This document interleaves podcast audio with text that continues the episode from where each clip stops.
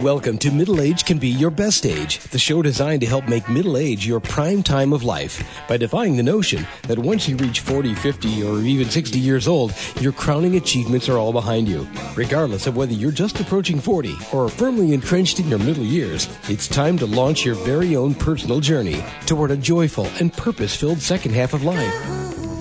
Each week, host Roy Richards, an expert on midlife renewal and author of A Midlife Challenge, Wake Up, will discuss the challenges common to middle age and help guide you to a brighter tomorrow. Now, here's Roy. Well, hello, and welcome to this week's edition of Middle Age Can Be Your Best Age. We're so happy and proud to have you here with us today. And I want to start today's program by asking you a question. And if you really think about it, the answer may be surprising to yourself. The question is, when was the last time you had a conversation with someone, perhaps your wife, your teenage son or daughter, a close friend, a coworker, or maybe a person you hardly knew and just bumped into, where you truly listened to the other person's point of view, completely open-minded, rather than simply defending your own point of view. And of course, I'm not talking about someone who uh, agrees with everything that you say, like maybe uh, at a political uh, convention or something. I'm talking about someone that uh, probably has a lot different uh, ideas of what's right and wrong than you do. And my guest today, author and true Renaissance man Ivan Obolensky, contends that in today's overly connected society, there is very little real connection between individuals. Ivan calls it a conversation crisis and he argues, and I think most of us can agree, that deterioration in the art of communication can be seen not only across the kitchen table or in the conference room in our workplace, but in fact anywhere folks have face to face conversations and also on the national and international stages. And in the U.S., yes, I'm talking politics. In fact, an October 8, 2019 article in the Wall Street Journal contends that today's politics may be bad for your health. A September study found that politics is a source of stress for 38% of Americans. Tens of millions of us, millions of us see politics as extracting a toll on, on our social, psychological, emotional, even on our physical health. And if you have cable TV or other access to 24 7 news channels, try this experiment. First, tune in Fox News Channel, and after a few minutes, switch to MSNBC. And I'll bet if you don't know better, you'd swear you were in a different country, maybe even on a different planet.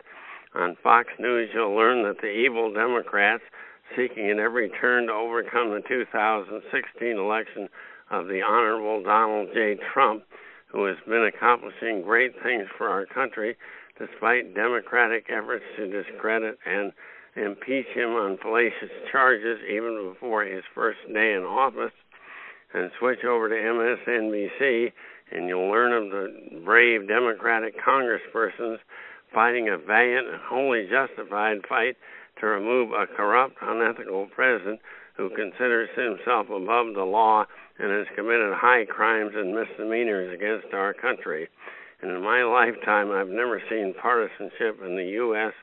so virulent really not uh, improving life or well-being for anyone. And in Great Britain, it's all about Brexit, yes or no, and under what terms.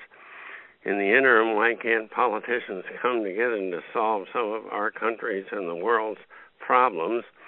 Uh, but uh, for now, enough of politics.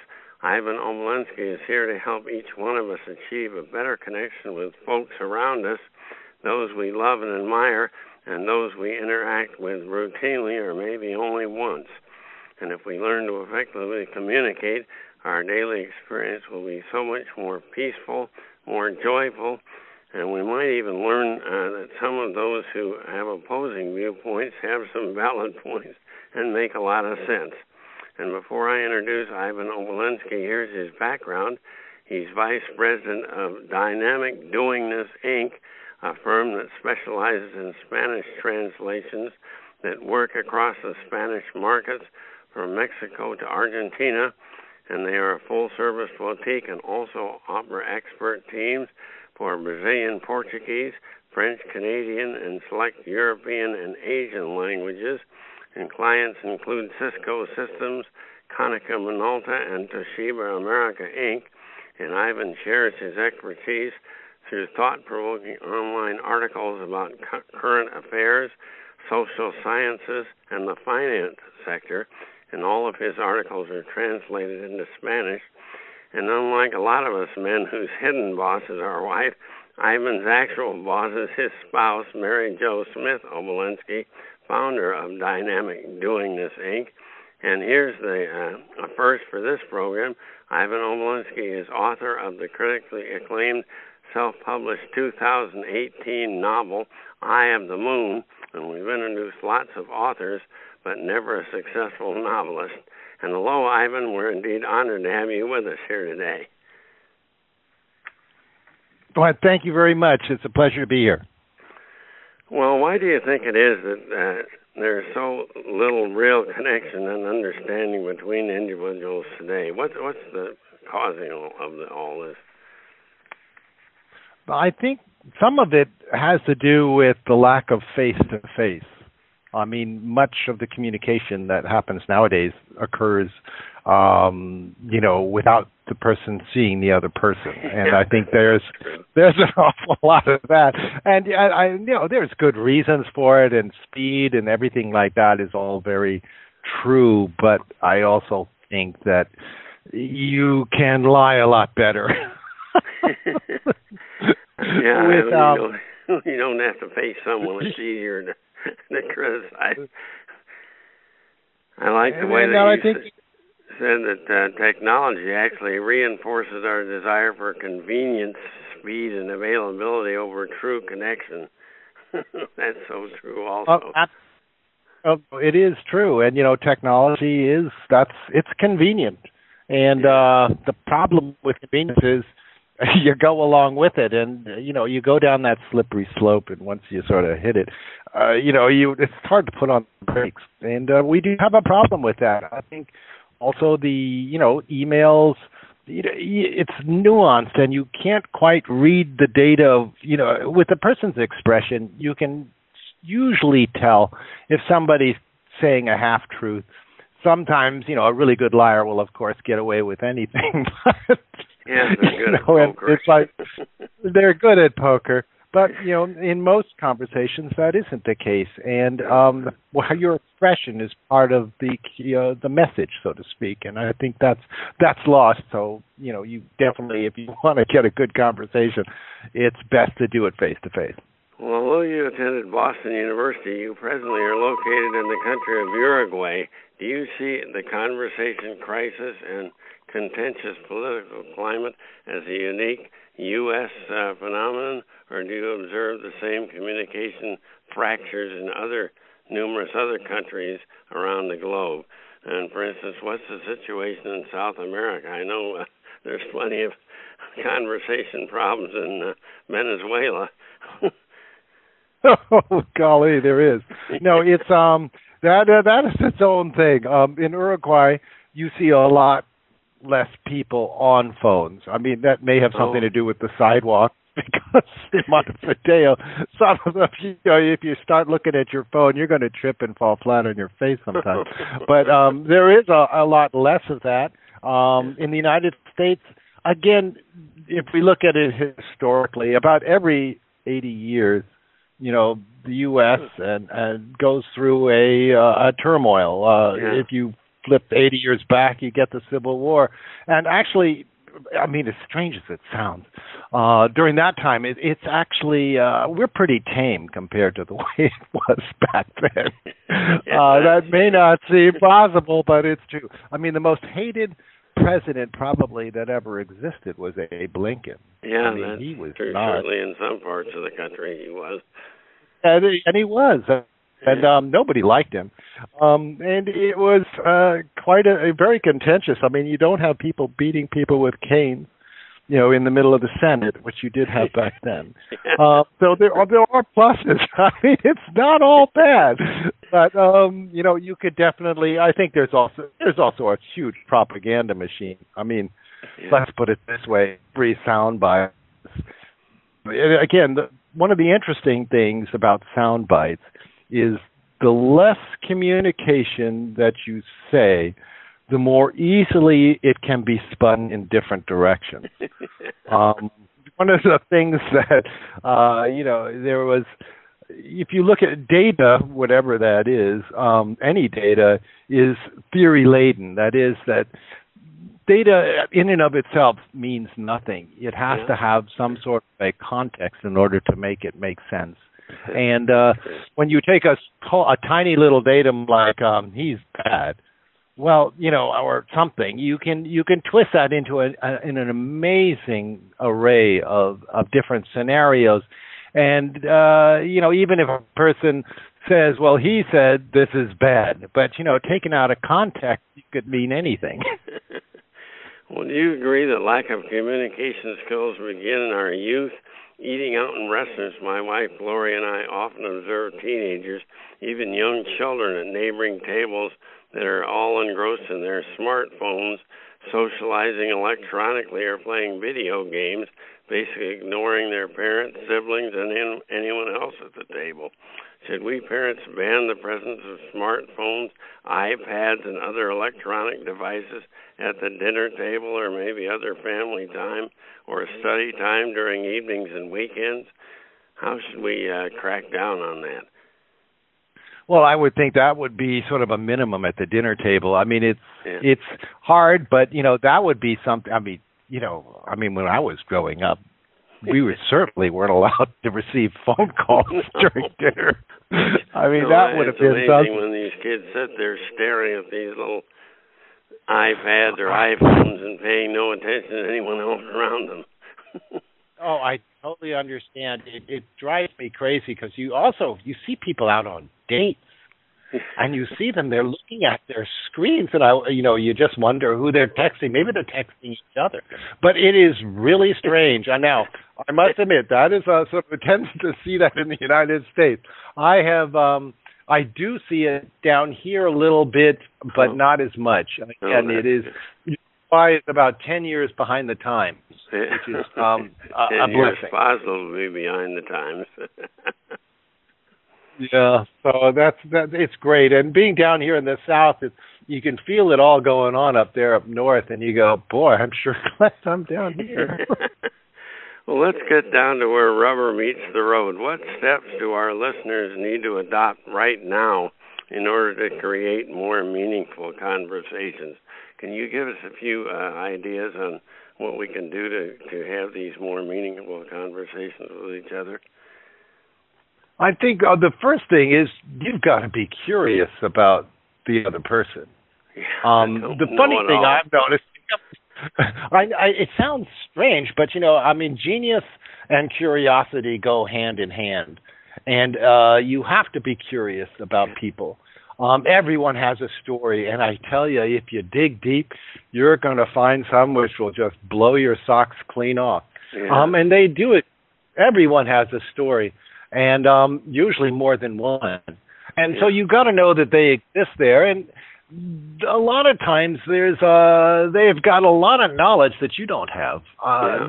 whether educational or just even if it's just parochial i mean they're just mm-hmm. they've been there in a long time and time experience matters uh in you know today's age, you know, you want it instantaneous, and again, the experience is sort of downplayed because it's not yeah. new.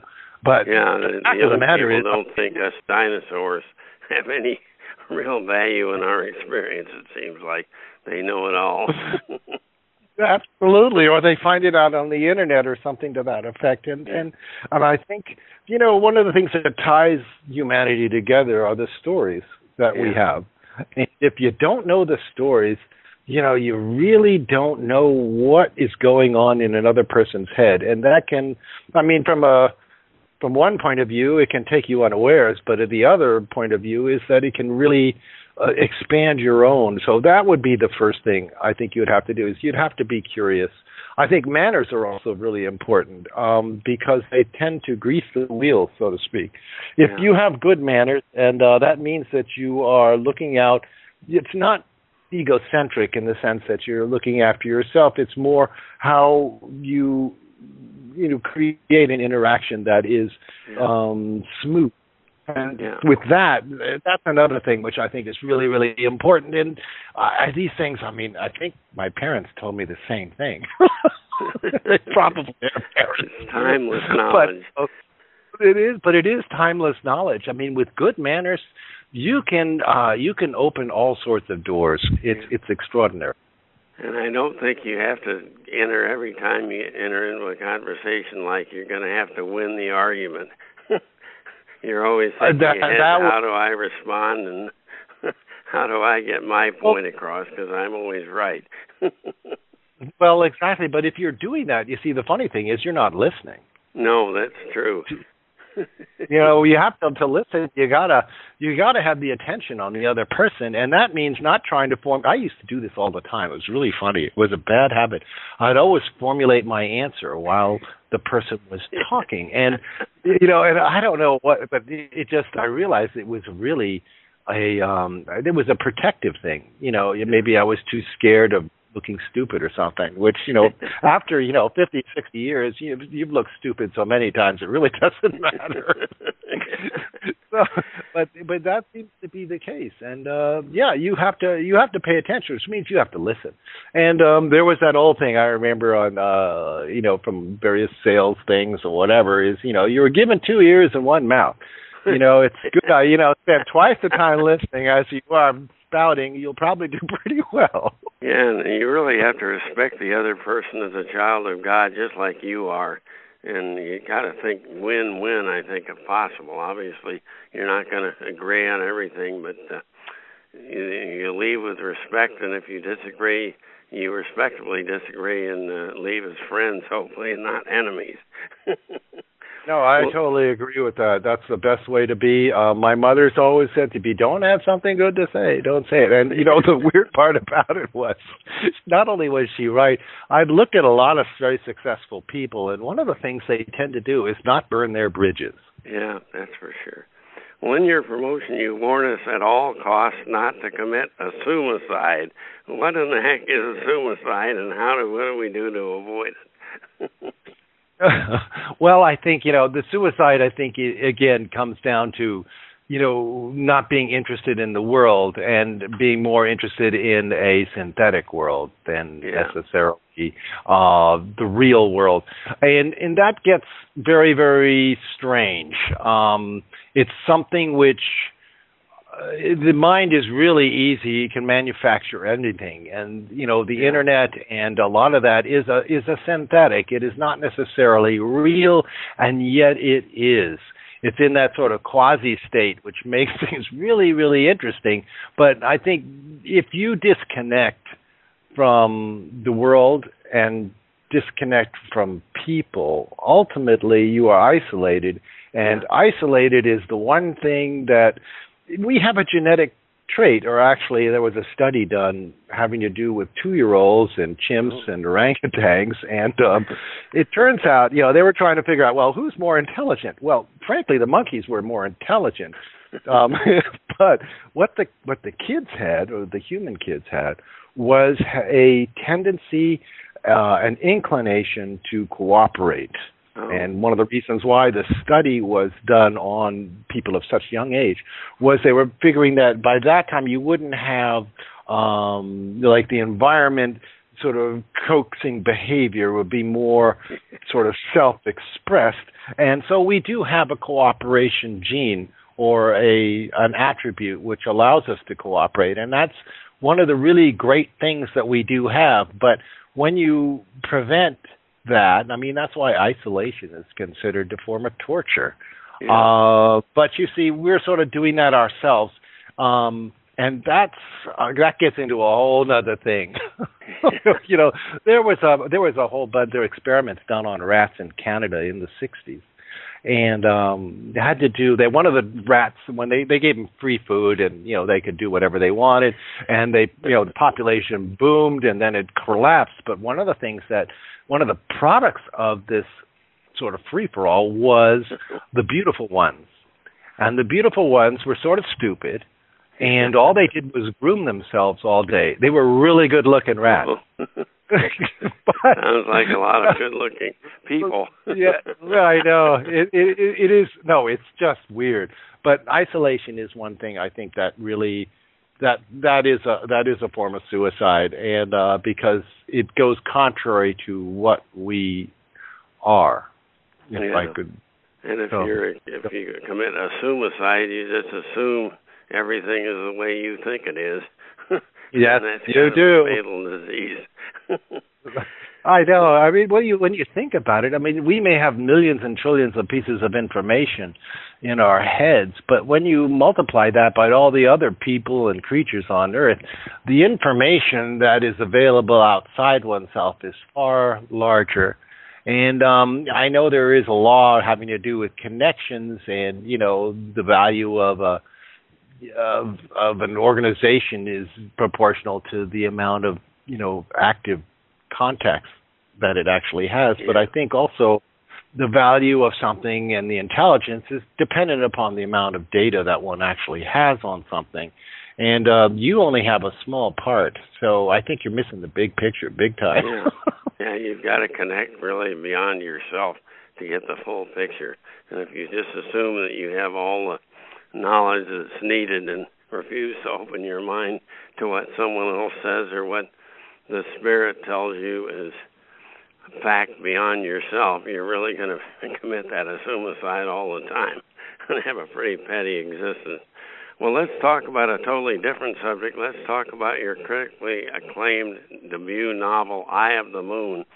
Critics on Amazon describe your book as a gothic mystery of the finest order, a page turner you will not be able to put down, filled with secret treasures, twists, and turns and the paranormal. Can you please give us a broad overview of the uh, novel setting and the circumstances? I think it's fascinating. Sure, I can do that. Um, it started with um, okay, uh, my father. Well, we'll even go back farther. My grandfather, my grandmother had a house built for them up in Rhinebeck, New York, by Vincent oh. Astor and that was a nice and it was it was nice and it was large and yeah. um my grandmother was very much into mysticism and mm. Egyptology, and she oh. she died reading the Egyptian Book of the Dead, and that was that was exciting. I mean, for us, you know, uh, when we were growing up, it was always on a need to know. Um, I mean, our family was sort of like an intelligence service. Uh, you, know, you didn't need to know it, you didn't know it, and um, and there were all sorts of stories. But you know, you're a kid and you're smart and you listen. And um, then there was the thing about you know there was theoretically a ghost. We had one governess that wouldn't return to that place because we would go there on vacations, yeah. and um, yeah, that was one thing. And um, I thought that was always very exciting. It was such a creepy place. It wasn't really creepy. It just had a an ambiance that sort of just unsettled you. And um, then I saw a a W magazine article on my grandmother on Alice Astor, and she said, and it said that you know she may have been murdered. Oh. I thought this was phenomenal. yeah. I don't believe it, but you know, I thought about it and said, well, it's possible.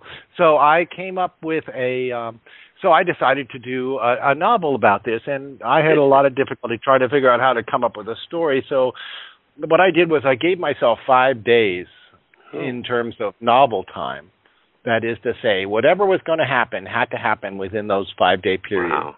it, and then it had to happen at Rhinebeck, and yeah. uh, and then uh, I did not have a plot. I just um, I wrote it, um, which is really strange. Uh, it it just sort of flowed. I did get into some points where you know I was freaking out because I had painted myself into such a horrendous corner that I didn't quite know what to do with. Um, I managed to get through that, and uh, I came up with a solution. And and that was that was great because I think authors have to do that. What they they need to paint themselves into horrific corners, and they can't just you know go poof solve it. They have to think out how to do this. And uh, my people are pretty. The people in the novel are are pretty sharp. So, you know, I had to think a lot about that of what these guys were up to.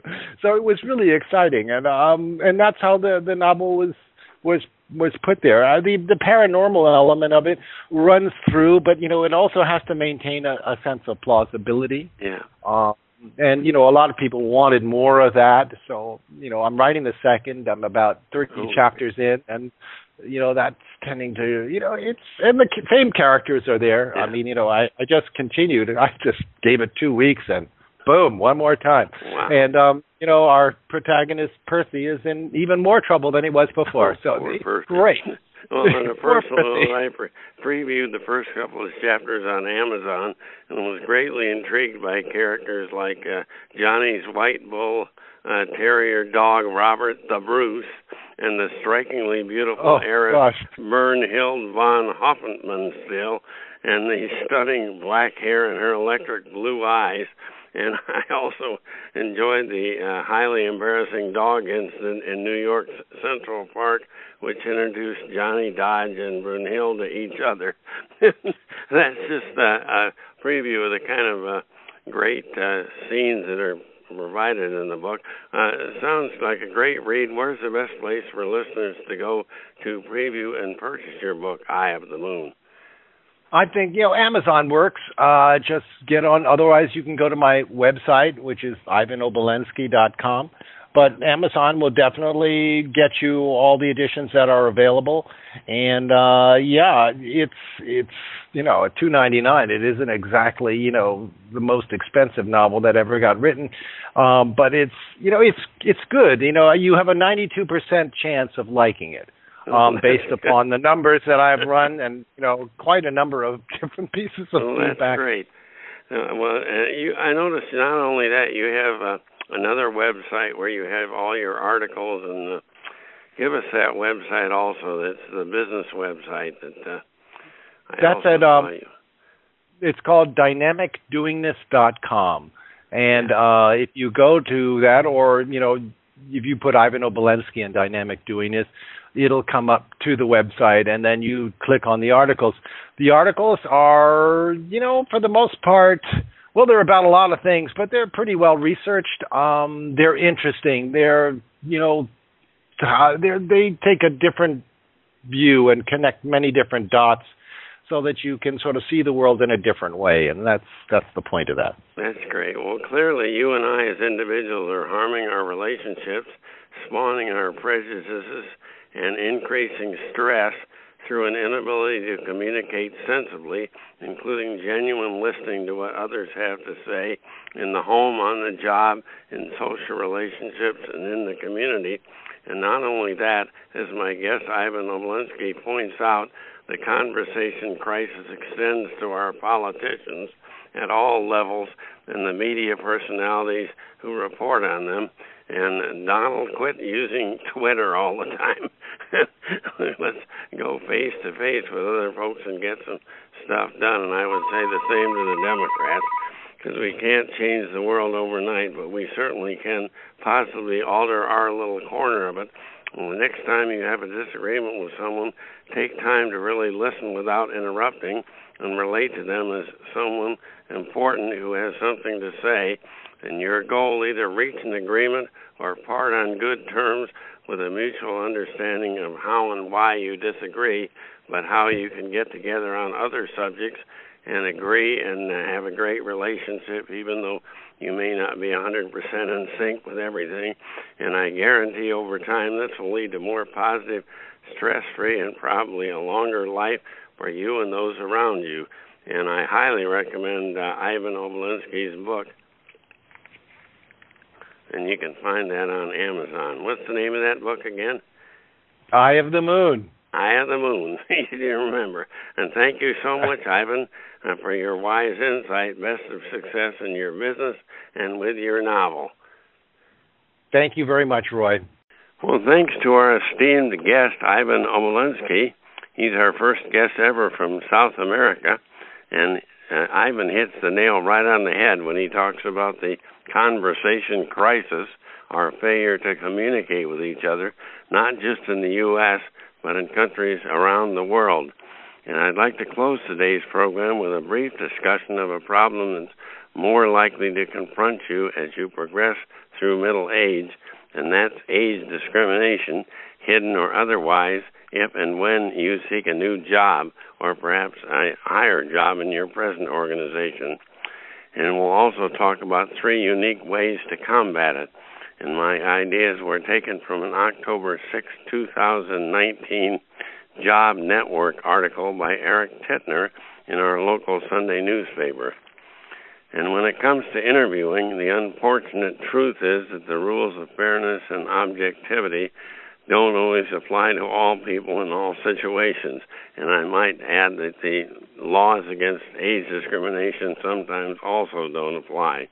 Although we may like to think that HR professionals and hiring personnel stick solely to experience and qualifications when making their decisions, the truth is they're just people.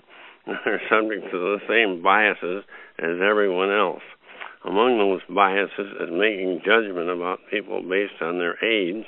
Ageism is still an issue in all aspects of society, and the professional world is not immune. The bias can go both ways during an interview, depending on who's making the judgment based on a candidate's age. Being older to be a sign of valuable experience and wisdom, the way we wanted, or an indication that you're lacking energy and that your skills are out of date or you're not up on the latest trends, especially technology. Sometimes biases based on age can work in your fa- fa- favor, and sometimes they can work against you, unfortunately. But there is an aspect of ageism that you do have under your control. How you respond to it, if and when it rears its head, even subtly, it seems to be there during an interview. If you're concerned that your age may be a potential issue on interviews, considering the following strategies. One, beat it to the punch. If age is a potential source of concern for you or you think it is for your interviewer, then get out in front of it on interviews. If you're an older candidate, make sure you give off the impression that you're energetic and current. And here's the bottom line everything from the outfit you wear to the things you say and how you carry yourself, uh, including how you express your understanding of technology, will be on full display. So every aspect of your interview game should highlight the fact that the stodgy old biases against old age don't apply to you. Strategy number two shine a light on it. Sometimes in life, the best way to get through a roadblock is by is by going straight ahead through it. And if you're worried about ageism during interviews, then be bold and address it overtly during your conversation. Discuss your age and convince interviewers that it's not an issue. If you have tangible on the job examples uh, to attest to this, even better. In fact, make turning your age, whatever it is, into a huge favor. Be sure to handle this professionally and appropriately and you just might impress whoever is sitting on the other side of the table with your competence and candor.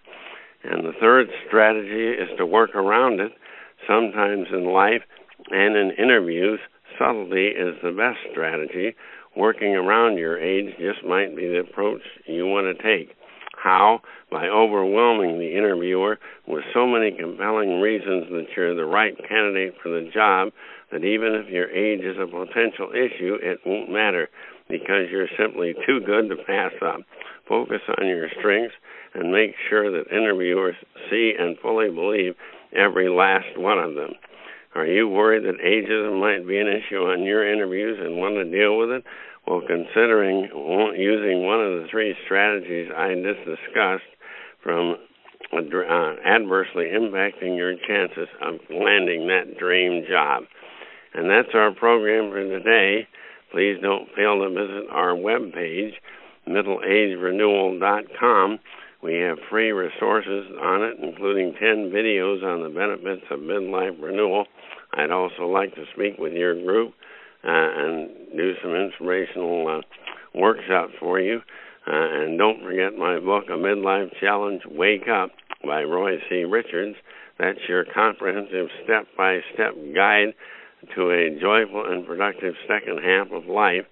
And you'll find it on Amazon and BarnesandNoble.com, both in print and ebook form. And thank you for tuning in Talk with you next time on Middle Age Can Be Your Best Age. You've been listening to Middle Age Can Be Your Best Age, hosted by Roy Richards, an expert on midlife renewal and author of both A Midlife Challenge, Wake Up, and Wake Up, Captain and Crew, Restart Your Engines. You can learn more about Roy and his middle age renewal training system by visiting his website, middleagerenewal.com.